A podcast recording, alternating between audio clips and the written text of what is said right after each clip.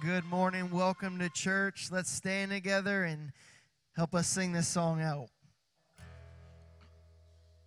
Oh, beautiful for spacious skies, for amber waves of gray, for purple mountain majesties above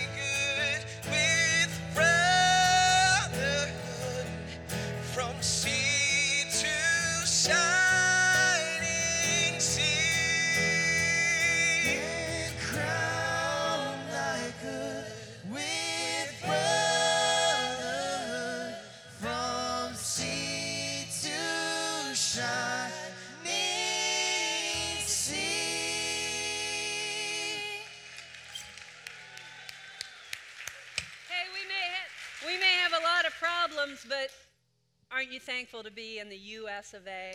Yes. Thank you. You can be seated. Well, you know, the last couple of weeks we've been uh, uh, doing some games, having some fun, and so guess what? We're going to do another one today, and it is this. Toss the tissues. Toss the tissue. Now we have a champion, and our champion is going to come up, and she's going to from the nine o'clock service. Are you in? here? There she is. Give her a hand. This is our defending champion, and I need two more uh, volunteers who will do it. All right? Good, a young man. Let me see how fast you can run. Okay. and I need one more. Look at look at this guy. I think he looks like he's gonna. Oh, look, did you see that? She says, "Uh-uh, he's not gonna get me in this game." I need one more. Okay, right there. All right, it's the girls against the guy. Come on up. You think that you can toss a tissue, don't you? Yeah. Colin and I just had a whole conversation in my office about tissues and how important they are. So these tissues are the ones that would scrape your nose down to the bone. Well, I don't think there's a bone there. But uh, so they're real cheap. So we're not wasting anything, right? Okay, so here's here's what we're gonna do. Uh, when the buzzer goes off, you're gonna take. Okay, we're ramping it up for you. Last time you were able to use two hands. You can only use one hand now. Oh, it may be how she won the game. All right. See, we're getting the secrets now. I bet she's practiced this. I have children. I'm a mom. I know how the tissues. She knows how. So one-handed, one-handed, and either one. Now I'll let you choose which one. And and when the buzzer goes off, you have to pull one out at a time, and the first one that gets all of the tissues out wins. Is that a complicated? Awesome game. Okay, look at her. She's serious about this. Yes, do you have a question? Oh, so we're setting the rules. So the winner gets to set the rules. Okay, no holding the box, one handed only, put the other one behind your back, and we're getting ready for the buzzer. Okay, you want to cheer them on a little bit before they start? All right, look, he's winding up his fingers. You ready?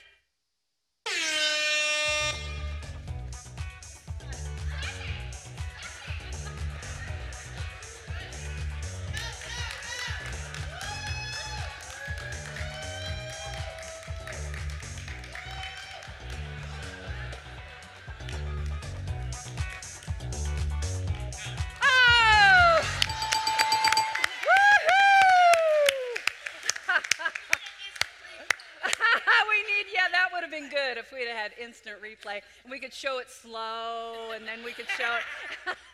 That's awesome. Okay, you're done. Get the stuff off of here. It- Wheel her off, okay? And uh, look who's coming up here Brad Church.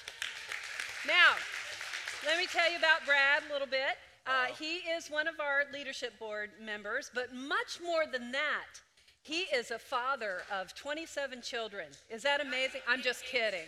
He's got four, but it might as well be 27, feels right? like 27 right. oftentimes. So give Brad a hand. Good morning. I was going to say welcome and get y'all cheer, but y'all are cheering, so that's great. Um, I've been asked to do the announcements, so I want you to um, think about when we give to the church what we're really doing. I know they preach a lot of times here on our talk about uh, why we give, but um, let it be known when if you're new here, if this you're a visitor, this isn't about you feeling guilty or needing to do that because the Bible says give with a cheerful heart. So all the money that we collect is about reaching people for Christ. So if you call this your church home, if you're a member, um, the easy ways to give, you can download the app. If you have a smartphone, you haven't done that, download the app. It makes it really easy. It has everything from um, the Bible, um, like a little digital Bibles on there. It has connections. And if you ever wonder about the songs they sing, it actually has the songs that they sing. So it's really kind of cool on the app. But you can give that way and give them the kiosk, or you just drop it in the bucket as it goes by later on. Um, also, uh, we're going to check in on Facebook. Take out your cell phones. Um, if you have Facebook, hit Facebook, and on the top right, I believe it says check in. And what that does is it lets your circle of friends know, you know, you took the time out of your day to get up on a Sunday on a holiday weekend and come to church. And that may encourage them. So it's not as much about you, it's about those circles of friends that you have socially on your Facebook. So we always encourage that here because we know we're digitally connected through um, social media, especially of those that have Facebook. Um, but it can be LinkedIn or Snapchat or any way you want to link in your friends. So take your cell phones out. We're not going to look bad like, oh my gosh, they have their cell phone out. Go ahead and push that, do that now, and you can do it throughout the rest of the announcements. If you are a first time guest here, we have a little table. It's about halfway out um, in the lobby area there. It's about yay big. Uh, I know Rich has been manning that. I'm not sure he's going to be doing that by 11 o'clock. Um, go out there. We have a gift for you. We want to connect with you and let you know that, hey, we value you as a first time guest and um, give you chances to really connect with our church body a little bit more so you can um, dig in deeper and grow spiritually with this body of believers. So get your free gift. Who doesn't like a free gift? Um, now there's a back to basics class that I want to talk to you about. Starting tonight, you don't have to have um, pre uh, signed up or anything like that. You can just show up. But for the next 12 weeks at 6 p.m., there's going to be a class just digging into God's Word, telling us more about um, what God's Word says about all kinds of topics from, from God to salvation to sanctification. What's kind of cool is one, um, child care is provided. So if you have kids like I did, um, I still do, but they're older now, so I don't have to have child care for them. But you can bring them and they'll be well taken care of. But at 6 o'clock, you'll come in. It's a standalone um, topic each week. So if you're like, my summer's busy, I'm on vacation, that's okay. Out of the 12 weeks, come to as many as you can. Starts at 6 o'clock tonight, and um, let's learn more about what God's Word has to say. All right, that's all I have to say. Thanks so much. Thank you, Brad. Everyone doing good? All right, well, we're going to take our tithes and offerings during this next song. So as those buckets pass by, if you could just stand with us in worship. And, you know, there is a uh, story in Second Kings chapter 6. It's about the prophet Elisha and his servant. And they wake up one morning, and the servant looks out the window, and he sees this army coming down from the hills and he's viewing it and he's like, man, we are surrounded. I have no idea what's about to happen here. And he starts to panic. And he goes to Elisha, the prophet, and he says, What are we going to do? This army is literally surrounding us. And Elisha kind of pauses and he goes, You don't see things the way that I see them. And he prays to God and he says, God, open his eyes so that he can truly see. And so God does. God opens the servant's eyes, and behind the enemy, he could see nothing but the Lord's army, nothing but angels surrounding them that outnumbered even the little army that was coming towards them. And, you know, I think I, we can kind of relate this to our own lives. How many times do we feel like in life the pressures of life just surround us?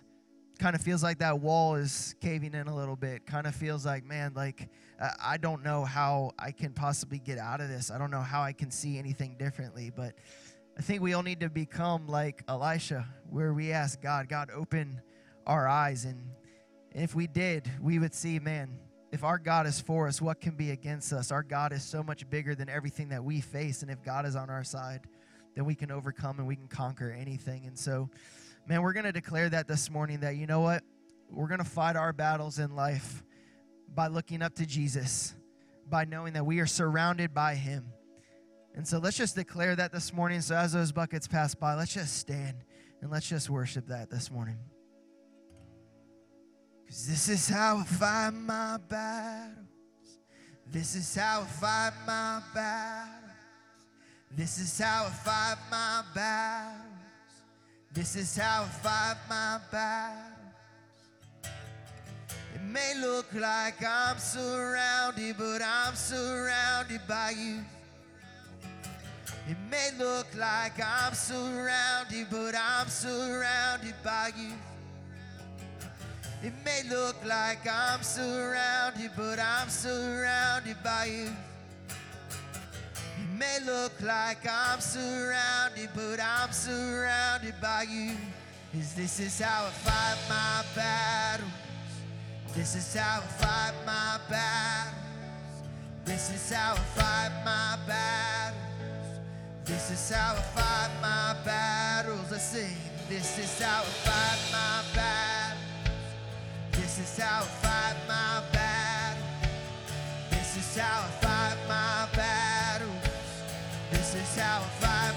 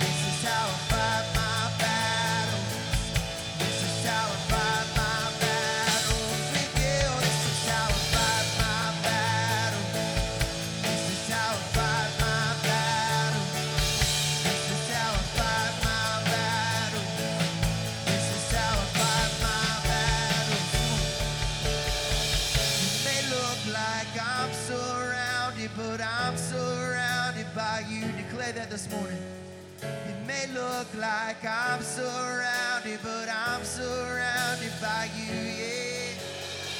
It may look like I'm surrounded, but I'm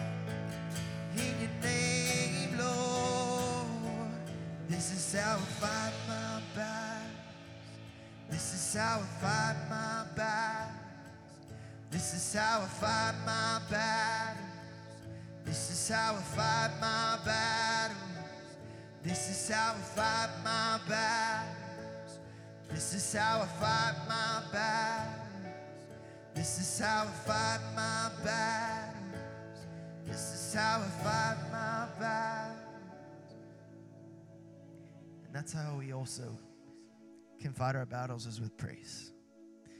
The Bible says, for the spirit of heaviness, put on the garment of praise.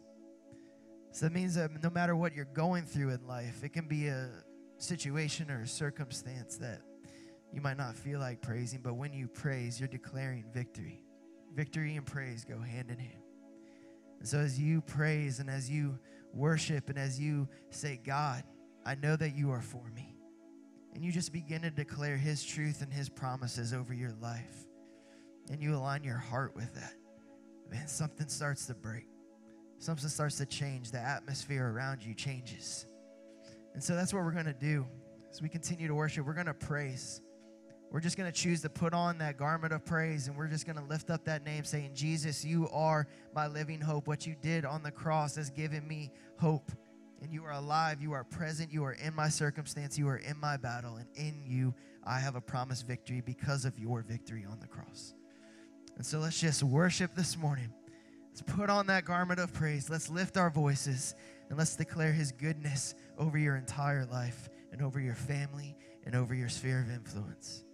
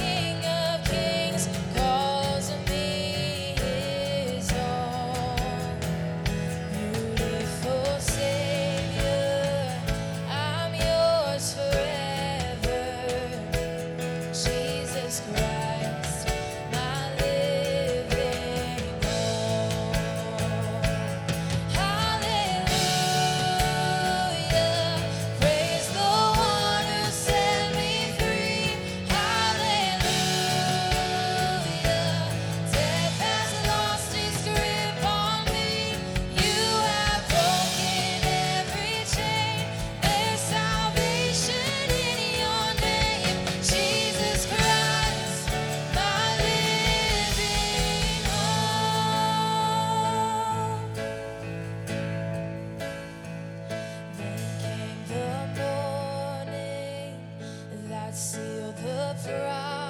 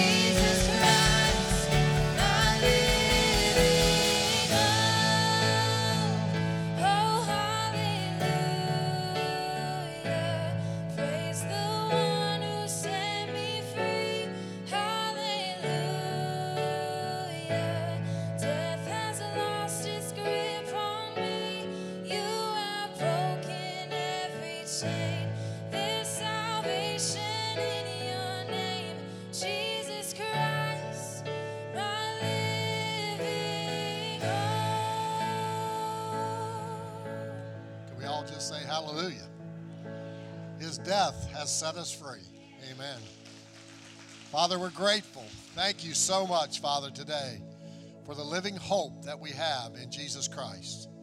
We thank you today, Lord, that you're not stuffed away in some grave, but Jesus, you're seated at the right hand of the Father, ever, ever seating on our behalf. You are our living hope, and we praise your holy name. We thank you so much today, Lord, for your presence here.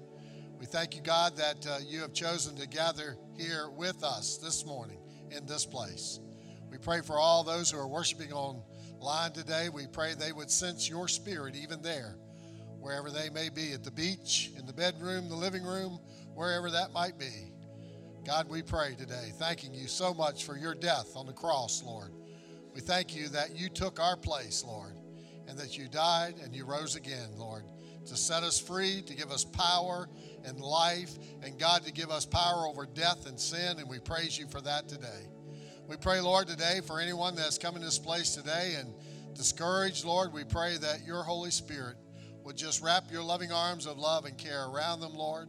We pray, dear God, today that as Gay brings a, a very sensitive but hope filled message, Lord, that God, your Holy Spirit, would guide her words, that you would open our hearts to receive all that you have for us.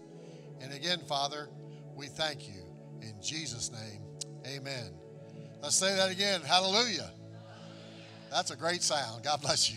I like that. Thank you. You can be seated. Wow, what I'm just uh, amazed that when they choose the uh, music for uh, um, a message that we're doing, whether it's Jody or, or Rich, how the Holy Spirit just exactly uses all of that to come together. And so that's my own personal thing that I've seen God do just in our worship time here together. Well, on June 5th, as many of you do, I got up and I did, I spent time with the Lord and, and then I found my Facebook and scanned through that. We do that, don't we? And on June 5th, I was scanning down through and I saw a post by Bree Boothby. And uh, she, Bree, grew up in this church. She's in college now. She's almost out and she's doing an internship in North Carolina. I just love that girl. Her boyfriend lives right next door to me, and so I get to see her every now and then. But she had a post that morning on June 5th, and it said this I always read her posts. It said, A style icon I've looked up to over the years.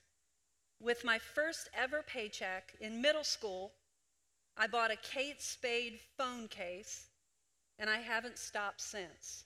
So sad. And I thought, what's she talking about? And then I realized another high profile, high profile celebrity had taken their own life. And I looked down at my phone case, and it was a Kate Spade. And then it was only a couple of days later that this was in the news. We begin this evening with the shocking death of a man who touched so many of our lives, a man who seemed to live his own life to the limit.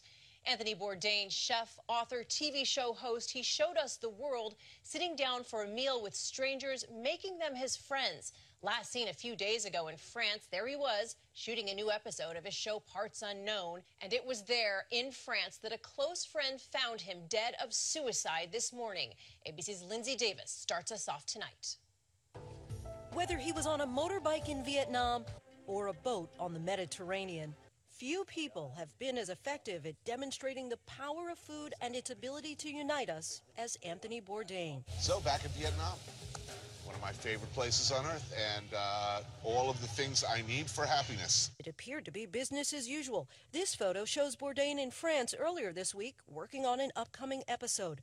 But it was this morning that the 61 year old was found hanging in a room at this luxury hotel. French officials ruling his death a suicide. His friend, fellow chef Eric Ripert, found him. Bourdain's mother Gladys telling the New York Times Eric told her Anthony had been in a dark mood these past couple of days, but he is absolutely the last person in the world I would have ever dreamed would do something like this. He had everything, she said success beyond his wildest dreams, money beyond his wildest dreams.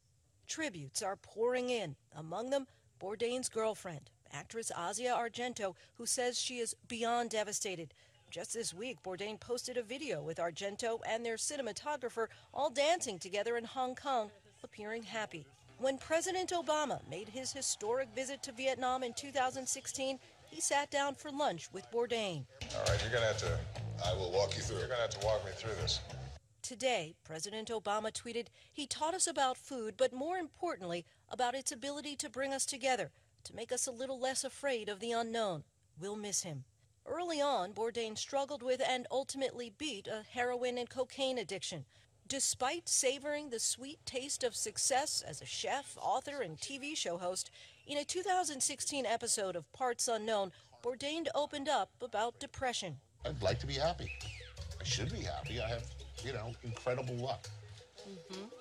I'd like to be able to, you know, look out the window and say, hey, life is good. And you don't. Yeah. Today, Bourdain is being remembered for nourishing souls all around the world. Incredible meal. So happy. And Linsey Davis joins us now live. Linsey, this is the second high profile suicide this week. Of course, first designer Kate Spade, now Anthony Bourdain. And the CDC is out with alarming new numbers that suicides are dramatically up over la the last two decades. But you have some encouraging news tonight. And the encouraging news that ABC reported was that because of the increased awareness of these suicides, that calls were up 25% of people reaching out. And that's exactly what people need to do when they're in a situation like that. Very rarely, uh, often, rarely, they, they don't do that. So, what would cause two high profile celebrities to end their life? What was going on inside of them? Supposedly, they had, they had it all. Kate Spade was a multimillionaire. She had a New York City high life, probably homes around the country. And she had a 13 year old daughter. And everybody was left to ask why. What was going on inside of her heart and her mind that would cause her to bring harm to herself and to leave other people asking those questions? Why? Well, nearly 45,000 Americans 10 years old or older just in 2016 died by suicide. Now, this is a really tough subject. But that troubling statistic can be reversed. ABC reported that day. They reported. There's help. Reach out. If someone you love is in crisis, if it's you, you're not alone. Now, I asked in the last service, and I want to ask here, and if you're willing to, you don't have to, but how many people would raise their hand and say, I know somebody, or somebody close to me, or I know somebody that has taken their life? Look around the room. And there were that many this morning in the nine o'clock. About half of us have been touched by someone, or we've watched uh, someone in the news take their life. Now, though I've been a mental health professional, I'm licensed by the state of Virginia, I have a private practice, and I've been that for 30 years. And I've worked with lots, probably hundreds, I don't know, maybe thousands of people with depression and anxiety and other emotional and mindset challenges. I've done that through the years. And though I've been a pastor for 23 years here at Salem Fields, I have seen suicide up close and personal. I've had a lot of experience with it. But I've never done a message in all of those years on suicide until now. With it in the news and those back to back suicides and the movie 13 Reasons, adults, you may not know what that is, but you need to know what it is because teenagers are, are, are eating this up. There's a series, there was a movie, and it's giving lots of misinformation about suicide. And people are believing it. Young, vulnerable minds that are still developing and forming their thoughts about the world, their thoughts and their feeling, are, are listening to this and believing some truths. Now, people think, oh, we don't want to talk about suicide. Yes, we do. Some people think if you talk about suicide, it plants it in the minds of people. No, it doesn't. Talking about it does not plant it in the mind of anyone. Most people already know all about it. Talking about it is what we need to do. Very rarely do we hear a message in churches on suicide, but I, I sensed that God was directing me now to do this message. I decided it's time. Now, on 4th of July, you know, we watched the fireworks last night and I've gotten with the program, right? it, it might seem like this could tank us, but that's not true. This is a message of hope, and this is a message of truth. And here's what I want you to know and believe this truth depression and anxiety can be overcome, period. If I had a mic, I'd drop it. It can be. And we struggle around with it. Now, I watch late night, and uh, the only one that I really like is Jimmy Fallon, and sometimes he gets on my nerves, but I have a few laughs with it as well. And the other night, uh, Jared Leto uh, from um, 30 Seconds to Mars. Anybody know who 30 Seconds to Mars is? Probably very few of you. But he was on on uh, Fallon, and he was the late night, and he was promoting his most recent album and his video. And he asked the crowd when he came out. He asked the crowd, "Who here has ever struggled with anxiety or depression?" And the crowd erupted. Mostly young people said, I've struggled with that. So here is 30 Seconds to Mars' take on depression and anxiety.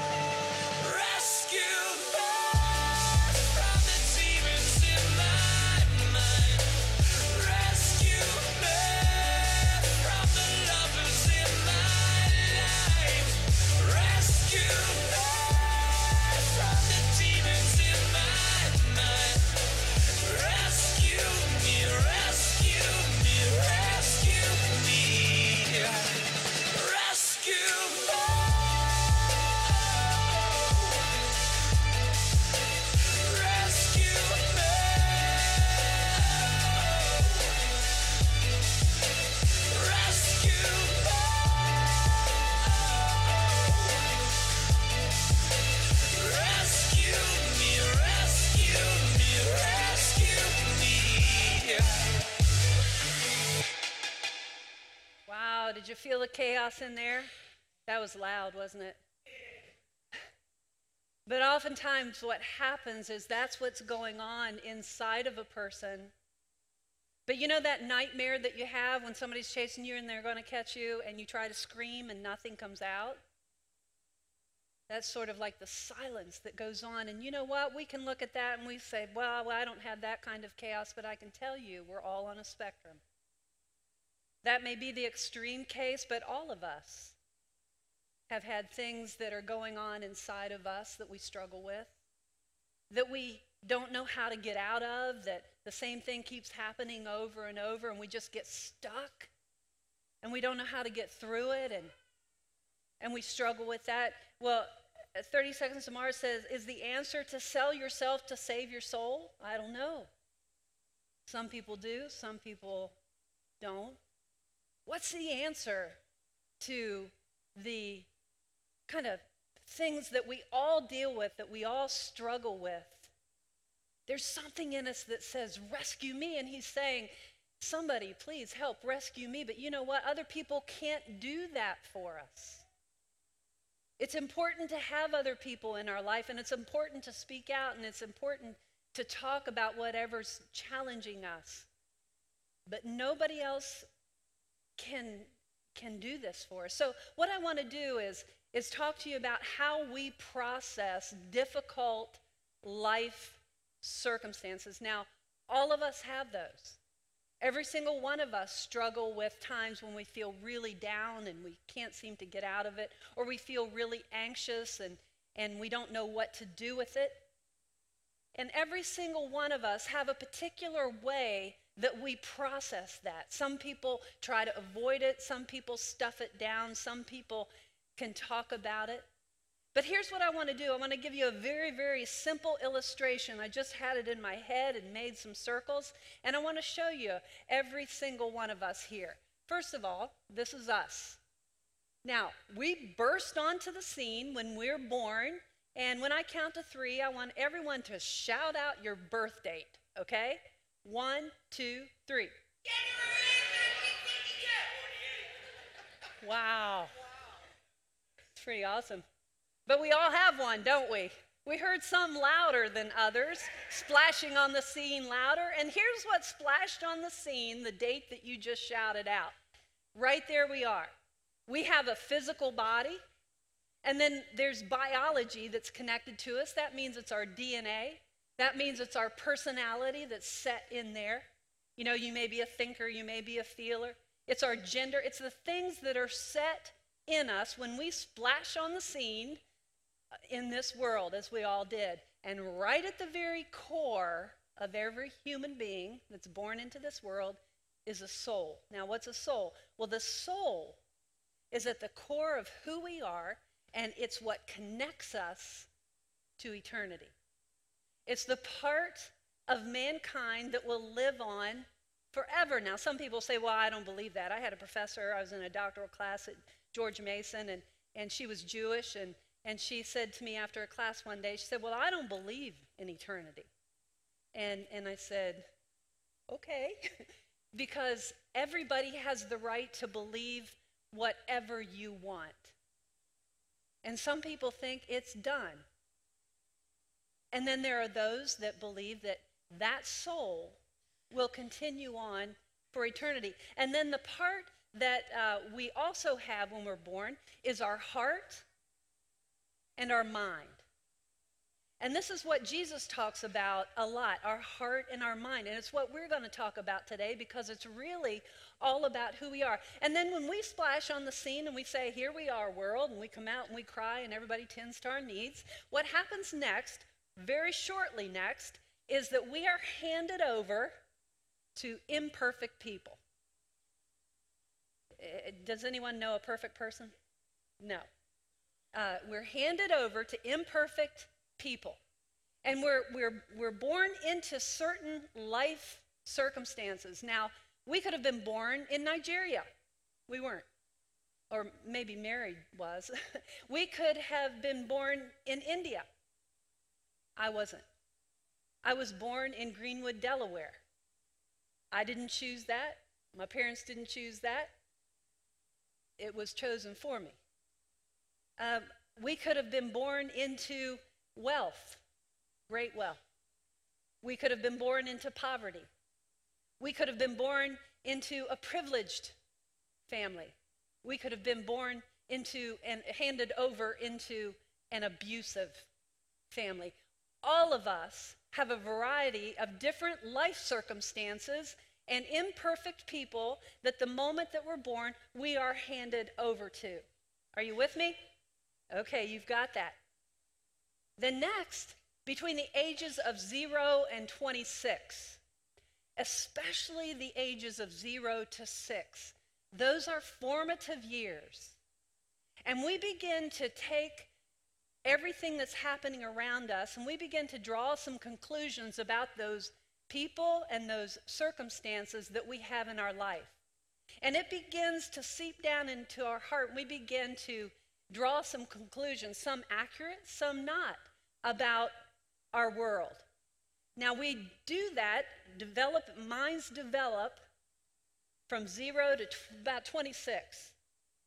And at that time, we're pretty set in the way that we're operating out our personality, how we're adapting and adjusting and learned how to behave in our behavior in, in our world.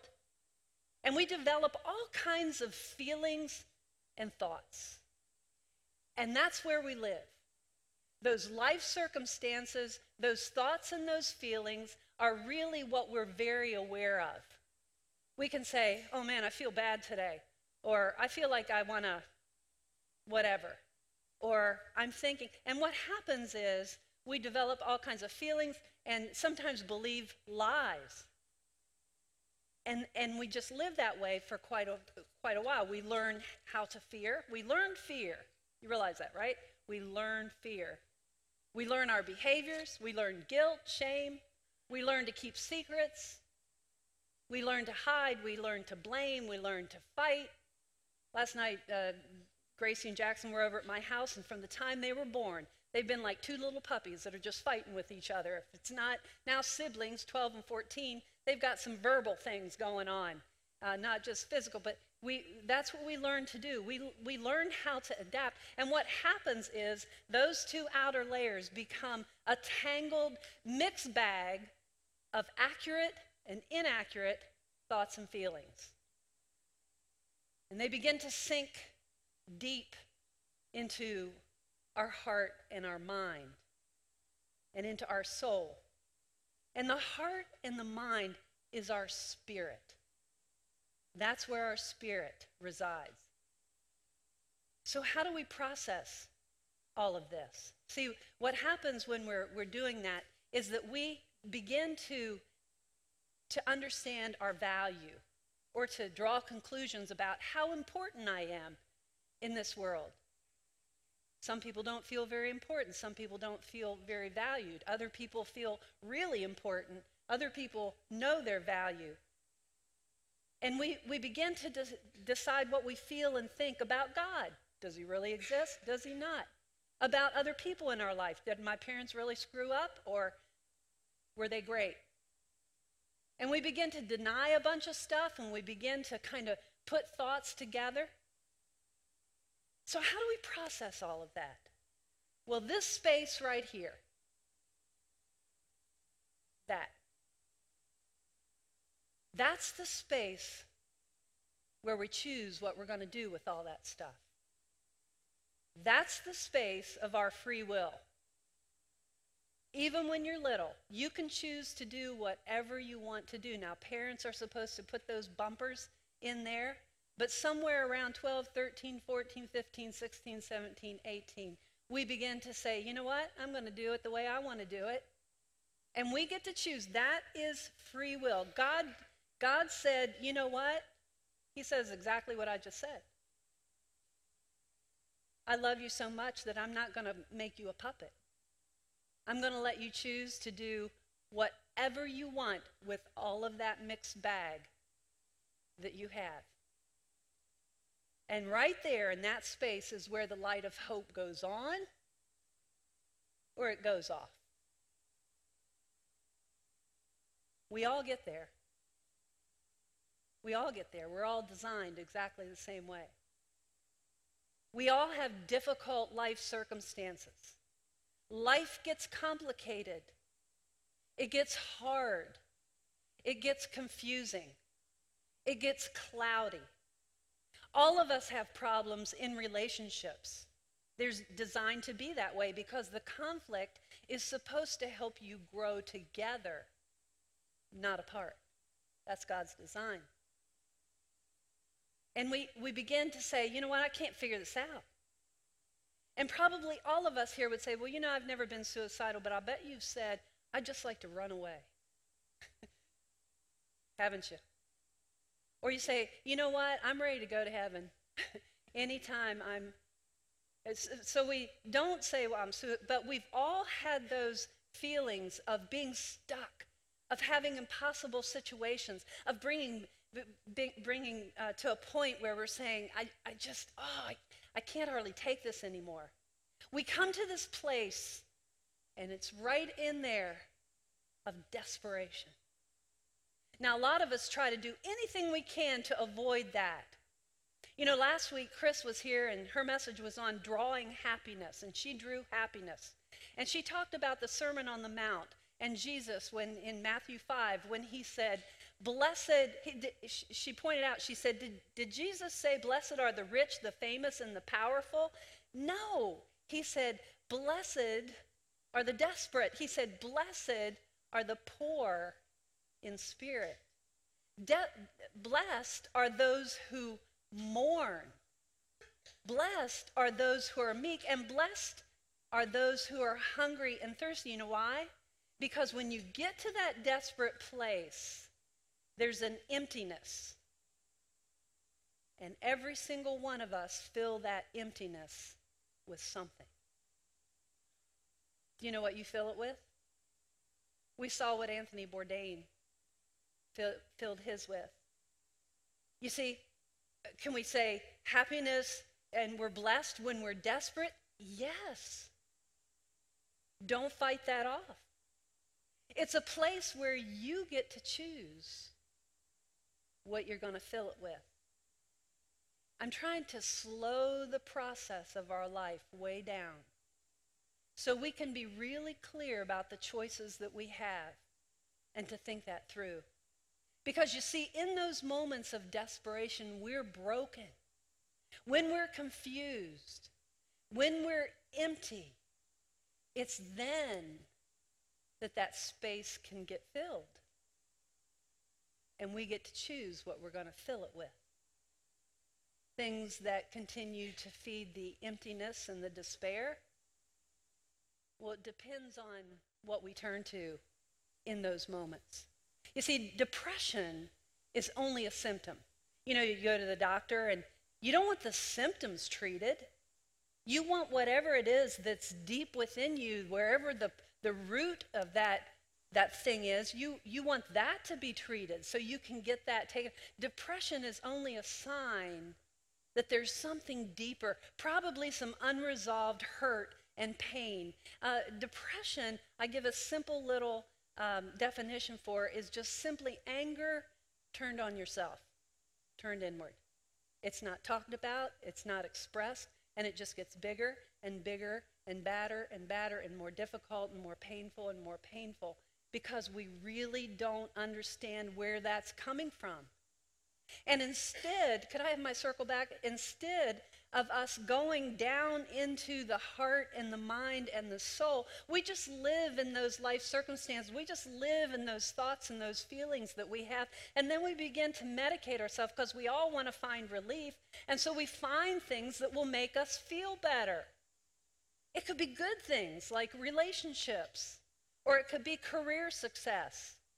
Or many people choose drugs or medication or, or whatever, but anything we find just so those two outer layers will feel better. We turn to those things. But we get a choice. And what happens when we begin to turn to the things that feed the emptiness and feed the despair well, the light of our spirit and our soul just goes out. Jesus said, Whoever loses his life for my sake will save it. But whoever insists on keeping his life will lose it. What profit is there in gaining the whole world when it means forfeiting your soul. I found it interesting. I didn't catch it until just this service when I was watching that. It's, it, it said that Anthony Bourdain went around the world nourishing souls because he had something that he knew could get deep down into a person's soul and making clear choices of what to fill that empty space with. That was his choice. You see, some say suicide is on the rise because we're not doing enough to fight the mental health crisis. And you'll hear that in the news. What are we going to do with the shooters? And what are we going to do with the people that are harming themselves? But it's not necessarily true that that's the answer because the CDC found that more than half of the people who died by suicide didn't have a diagnosed mental health condition. Because you see, relationship problems losses, well, they impact all of us. How do you process the losses that you've had? How do you process those broken and strained relationships that just have been horrendous? All of us struggle with that. Everybody. There's substance misuse, there's health problems, there's job, money, legal, housing stress. All of that, yeah, can lead to suicide, but that all leads us as well into a place of I'm stuck and I'm down and I don't know what to do with this. And we get stuck. And you know what the common thing is to all of us? Hope begins to fade. Yeah, we need those tools. We need phone numbers to give to people. We need to tell people that people care and that they're not alone. We need to do that. But we need to tell people, reach out and talk. It's really important to do that. But I got to tell you, it is not enough. Because unless that heart and that mind is changed and renewed, nothing will change. And that's why Jesus came. He said, What we need is a renewed spirit, a renewed heart, a new heart, and a new mind. If you look at Romans 12, 2, I don't have it up here, but you can look it up, Google it. You go to your Bible, go to our app, you can look Romans 12, 2, and it will see what we need is a renewed mind and heart. And that is impossible without a supernatural power. Talk about a superhero. We need a supernatural power to seep down into our spirit and our soul and change it from the way that we've always been doing it. So it's not enough. We need changed hearts. People don't necessarily need more therapy, and I told you I believe in that. I've been doing it for a long time. We don't need more phone numbers, we don't need more knowledge. People need hope. People need meaning and purpose for our lives. What's your purpose? I just asked someone in my office just Friday, what would you die for? In Luke, it says, You're the light of the world. Don't hide your light. Let it shine for all. If you're a believer, is your light shining? Are you reflecting that kind of hope to your children that are watching? I had someone just tell me two days ago, I've been in the church for a long time. I don't see it. And so we all need to evaluate this. How are we processing these life circumstances? And do the, do the people around us, do they, do they notice where we're turning? And is it making a difference in your life? Or is it just words that are coming out of our mouths? People need hope, and they need to see real hope and true hope. We need purpose. We need meaning. Anthony Bourdain's words and life, they were the perfect example of how nothing on this earth, nothing under the sun gives us lasting hope. He had it all.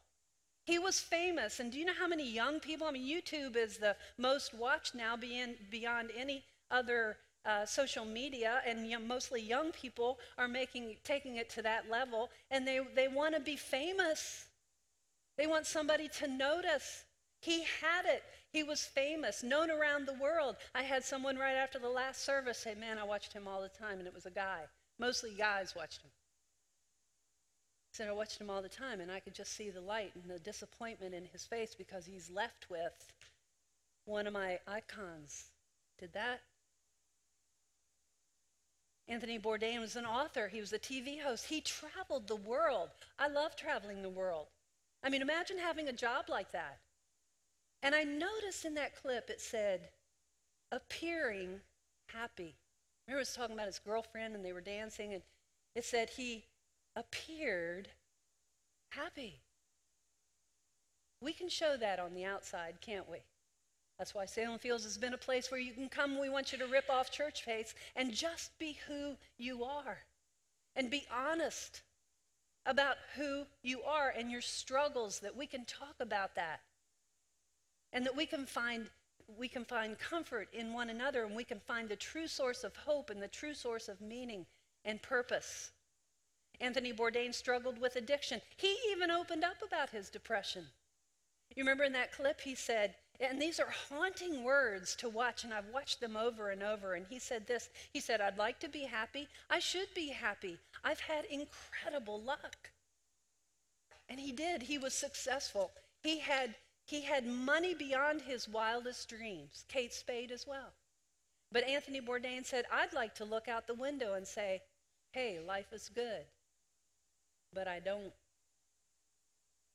it's the greatest contradiction on the face of this earth having it all and being so empty how do we process that you see because his soul his heart and his mind remained unchanged. He had no hope, and the lights went out. There was a man in the Bible. Example, reminds me of Anthony Bourdain. He was a king. He was an author. They say that he was the wisest man that ever lived the face of the earth. His name was Solomon. And Solomon had everything. He had education, wealth, palaces, luxury, women, romance, power, wisdom. He had wisdom. He had pleasures. He had food, wine, dancing. Sounds like Anthony Bourdain, doesn't it? And he found that the more he pursued that, he wrote about it. He said, The more I pursued all of those things that I had, the less fulfilling, the more empty I came, became. Solomon wrote three books in the Bible. The first one was couples, if you uh, want to have a night of romance, you uh, just, uh, oh. you just pull out this pull out the song of solomon this is for husbands and wives pull out the song of solomon anybody can read that book though uh, but if you want to have a night of romance just read that together okay uh, that was that book and then the second was the book of proverbs and the book of proverbs was a book of rules but it was a book of wisdom but, but Solomon even found that even wisdom, you know, a person can be very wise and still be empty. You realize that?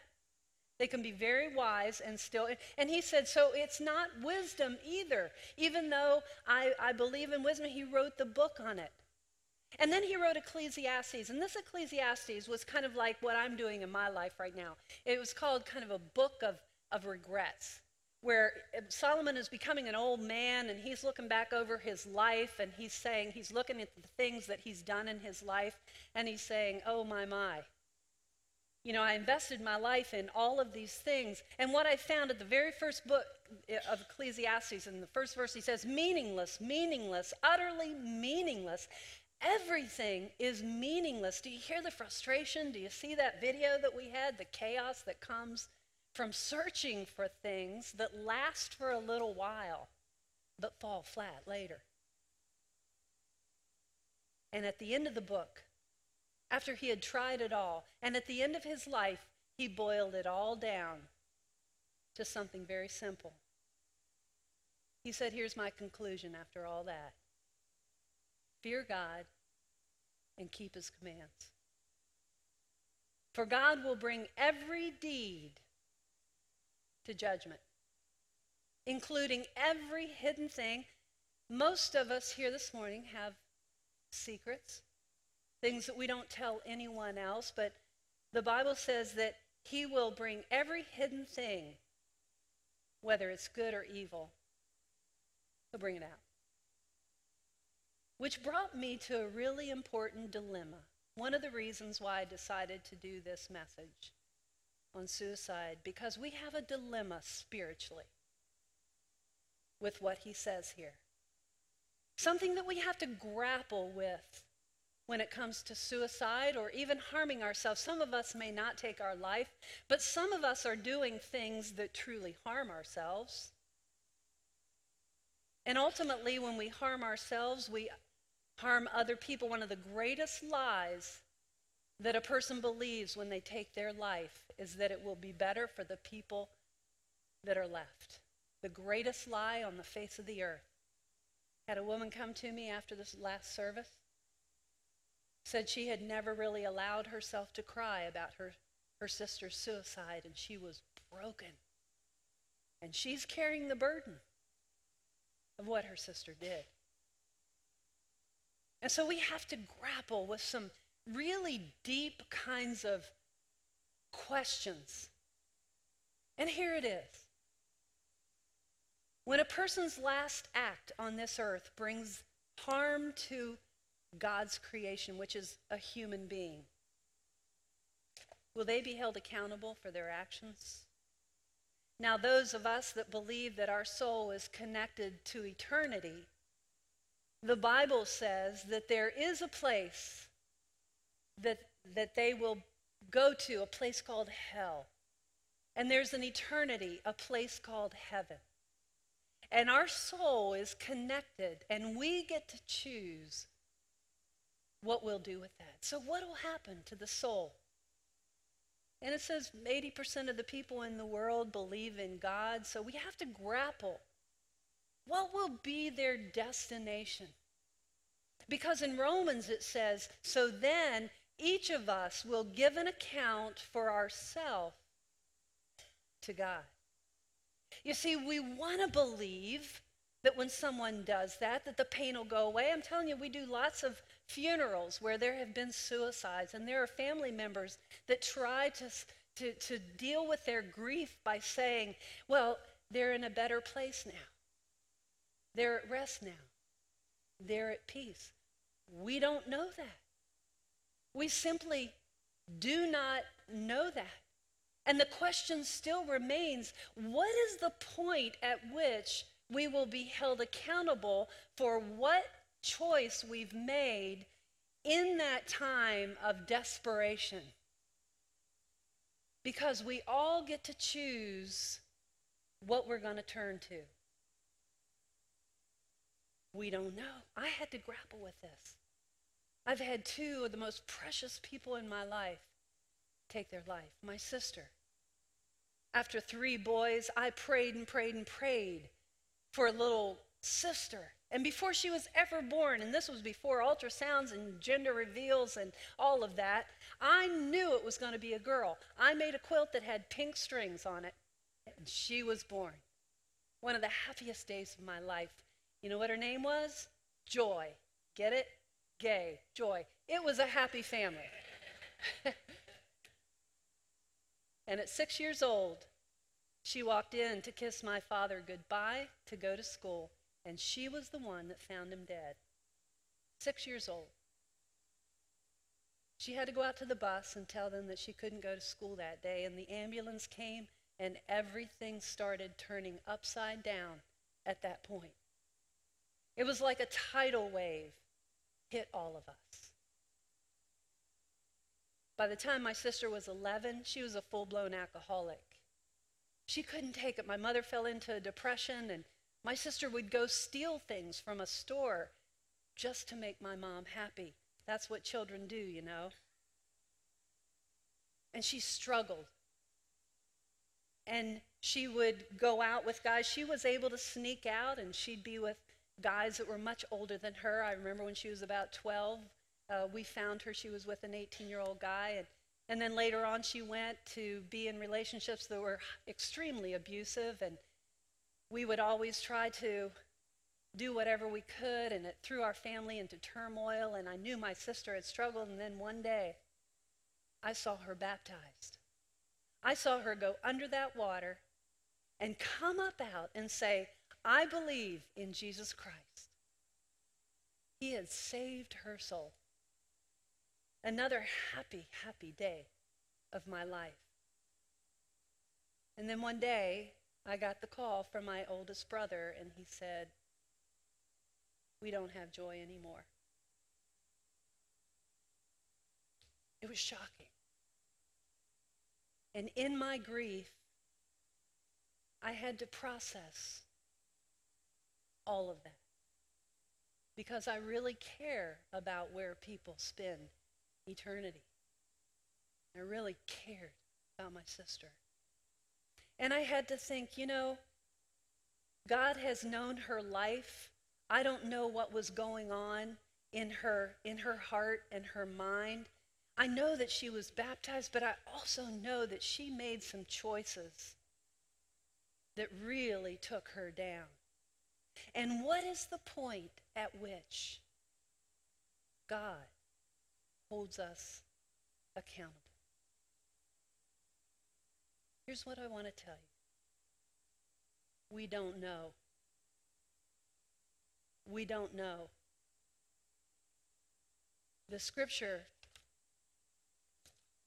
clearly says that we'll be held accountable for what we do. But here's what it also says Therefore, let us not pass judgment. Let us not pass judgment on one another.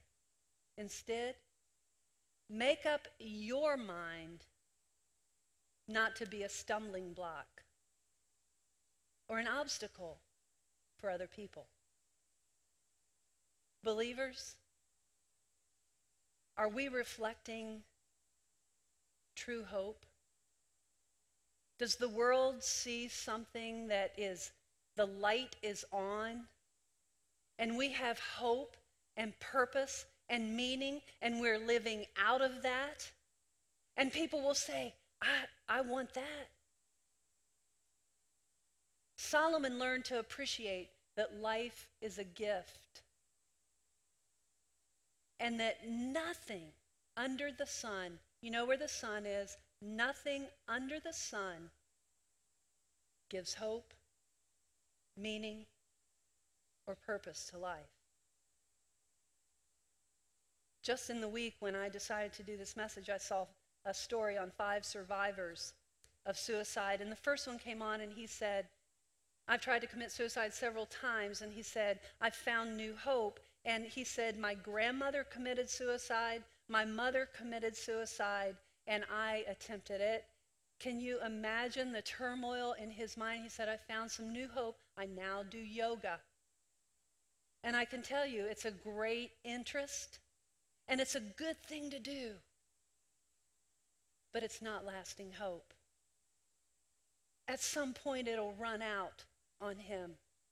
There was a mother of four, and she bought into the lie that said, My girls will be a whole lot better off without me. The greatest lie, because nothing is worse for a child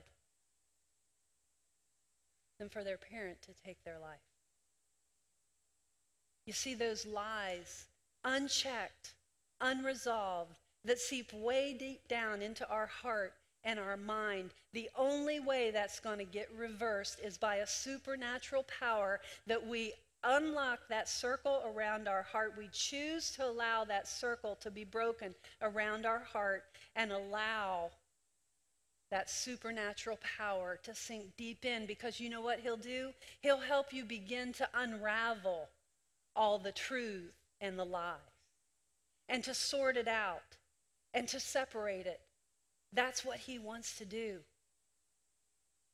He wants to do that for us. You see, nothing changes. Our world and the shooters and the suicides will not change until hearts and minds are changed. That's why Jesus came and built his kingdom in the hearts and the minds of people. That's hope. There's a sure way to be rescued, as 30 Seconds to Mars sang. They screamed it out, but I didn't sense that there was much peace there. And here it is. It depends on where we turn when we're in our desperate place. And we all get there. Are we going to turn to our own solutions, try to figure it out, medicate ourselves? Or are we going to turn to the only place that there's hope? And that's Jesus. It says in Jeremiah 29 13, You will seek me and you will find me when you seek me with all of your heart. When in your desperate place, you don't know what to do. I've left work the other day and I was riding down the road and I had my 60s music on, my top down, and I was just loving the place, just talking to Jesus. And I said, wait a minute, turn the music off. And I said, Jesus, you and I are just going to kind of just be together. Not going to talk. I'm not going to ask you for anything. Just be together. It was sweet. It was a moment of just being together. Because I decided a long time ago, in my desperate place, every time I get there, that I'll turn to Jesus. There's only one place, there's only one hope, and that's Jesus. You see, nothing changes unless our heart and our mind, and we have renewed purpose and renewed meaning. And it's only possible through the resurrected hope. He brings things to life. He untangles that faulty thinking and he heals that, that hurting heart. And he gives us a new spirit and we get filled. That God shaped hole in the center of all of us gets filled with God. And He becomes the most important thing in our life, whether we're giving of our finances, it's reason and purpose to go to church, not just to check the box, to do nice and wonderful things for other people, to spend time with Him. He becomes the center of everything that we do. Is that what the world is seeing from us, believers? Because the light comes on and the hope flows out.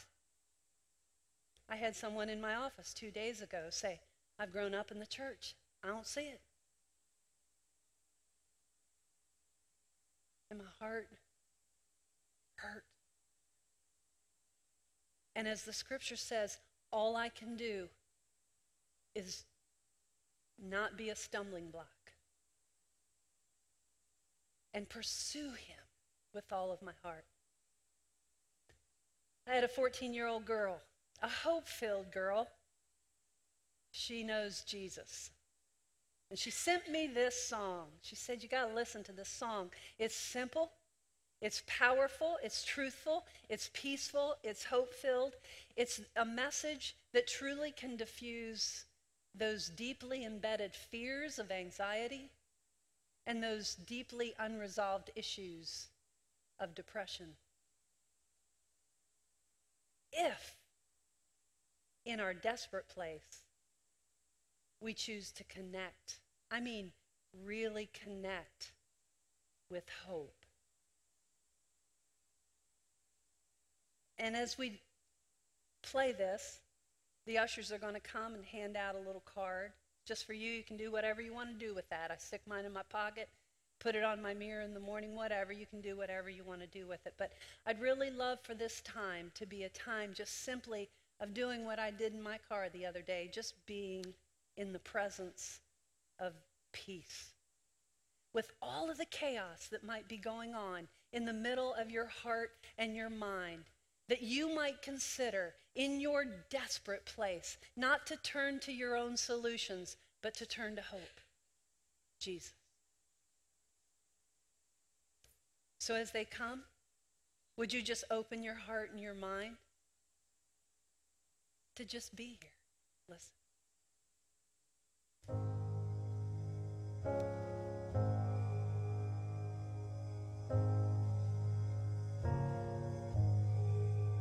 Heavenly Father, I am grateful for your eternal presence. I am learning to be patient and that you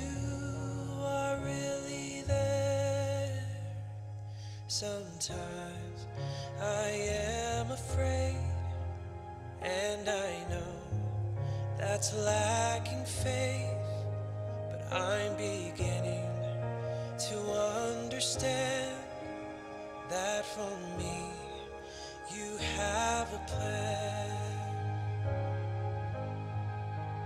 Heavenly Father, I am grateful for you sending your to die so that I live and for never giving up. I'm learning every day that I won't always have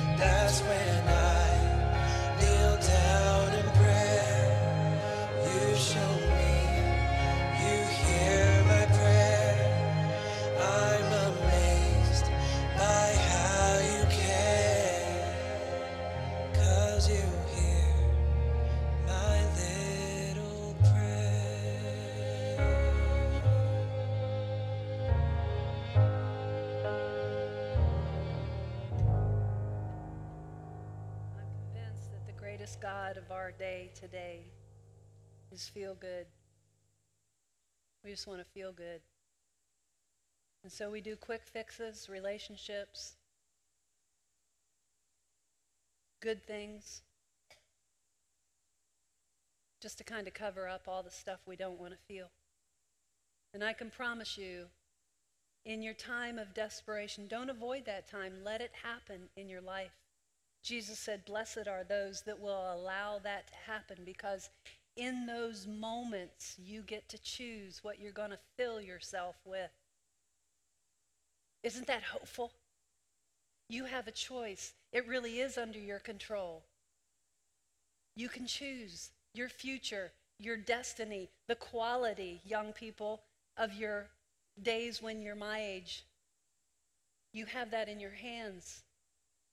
You can choose it by the choices you make in your moments of hurt and pain. And I can promise you, if you choose to turn to hope, if you choose to turn, turn to Jesus, it's not going to feel better for a while.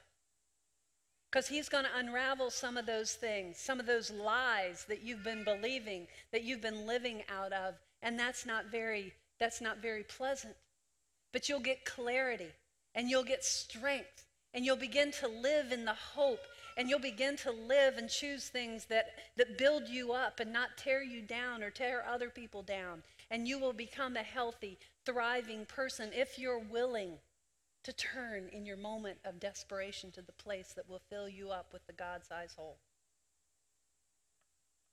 If somebody that you know is hopeless, don't tell them that they need Jesus.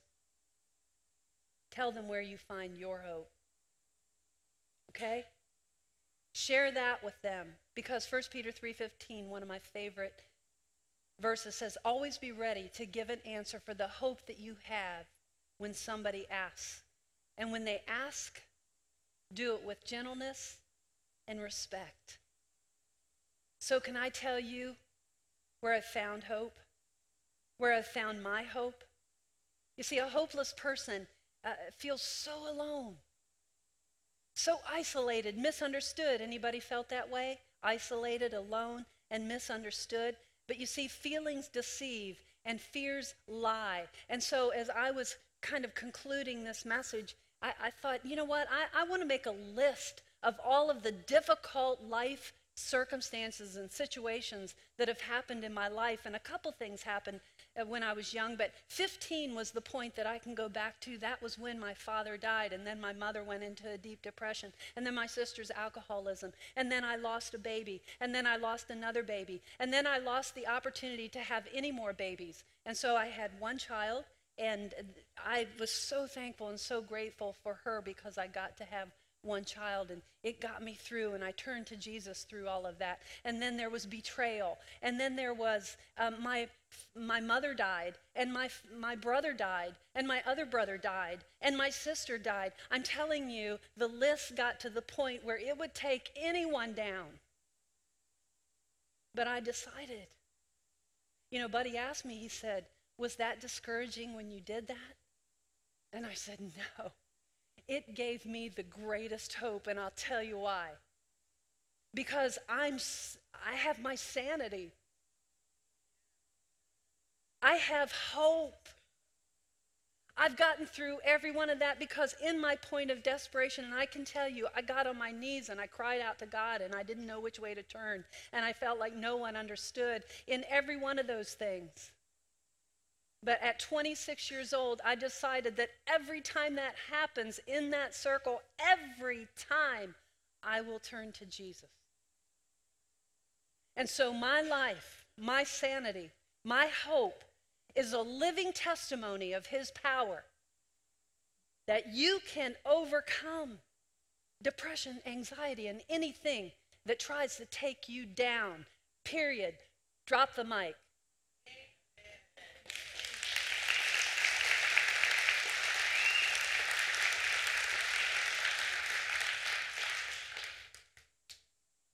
One last thing. There is always hope. Because I got to tell you another thing. When I turn to Him, I know Him. I'm connected to God. I have a personal relationship with Jesus Christ. I know He loves me. I know He values me. And in those times when I felt alone, my feelings were deceiving me because you know what? Since I was a child, I have never been alone. You are not alone. There is always hope, and His name is. That's all I wanted to end up with a living testimony and the name of He is our hope. I have purpose, I have meaning because I want my life until the last breath, the last breath that I breathe. And God will choose that for me, not me. My last breath, I'll have a smile on my face because I know my life has had purpose and meaning. Because my God shaped hole has been filled with. Let's stand together and let's worship.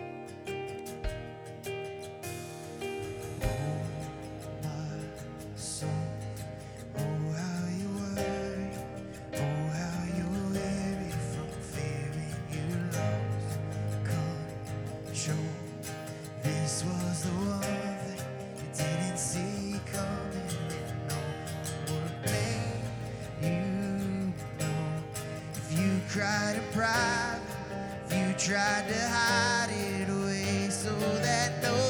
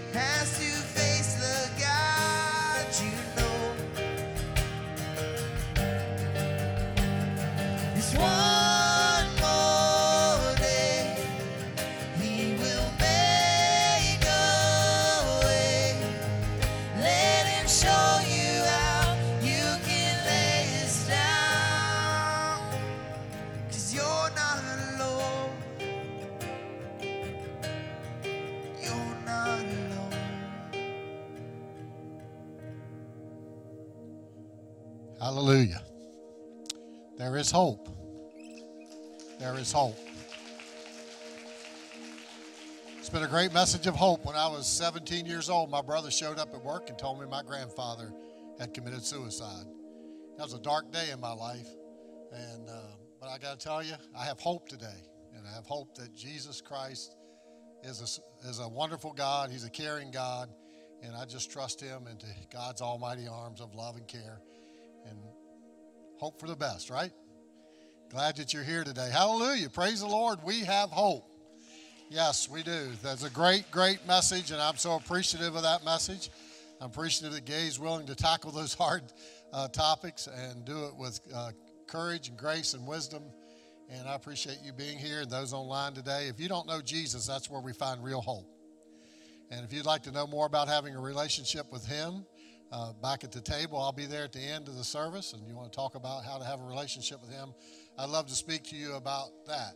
Uh, just real quickly, we have, uh, and then Rich is going to pray for us. We have hot dogs out there as you leave. That's the breakfast of champions.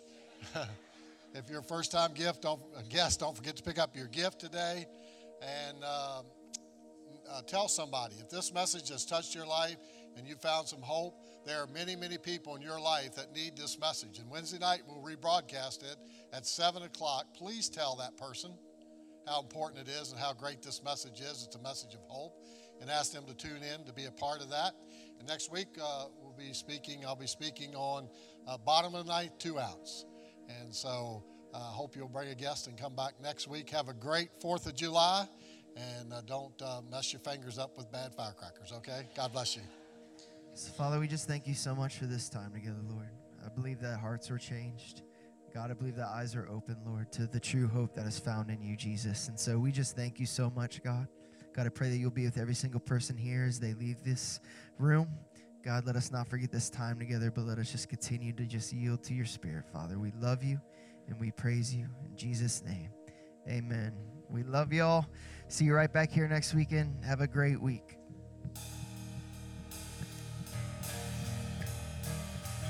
Oh!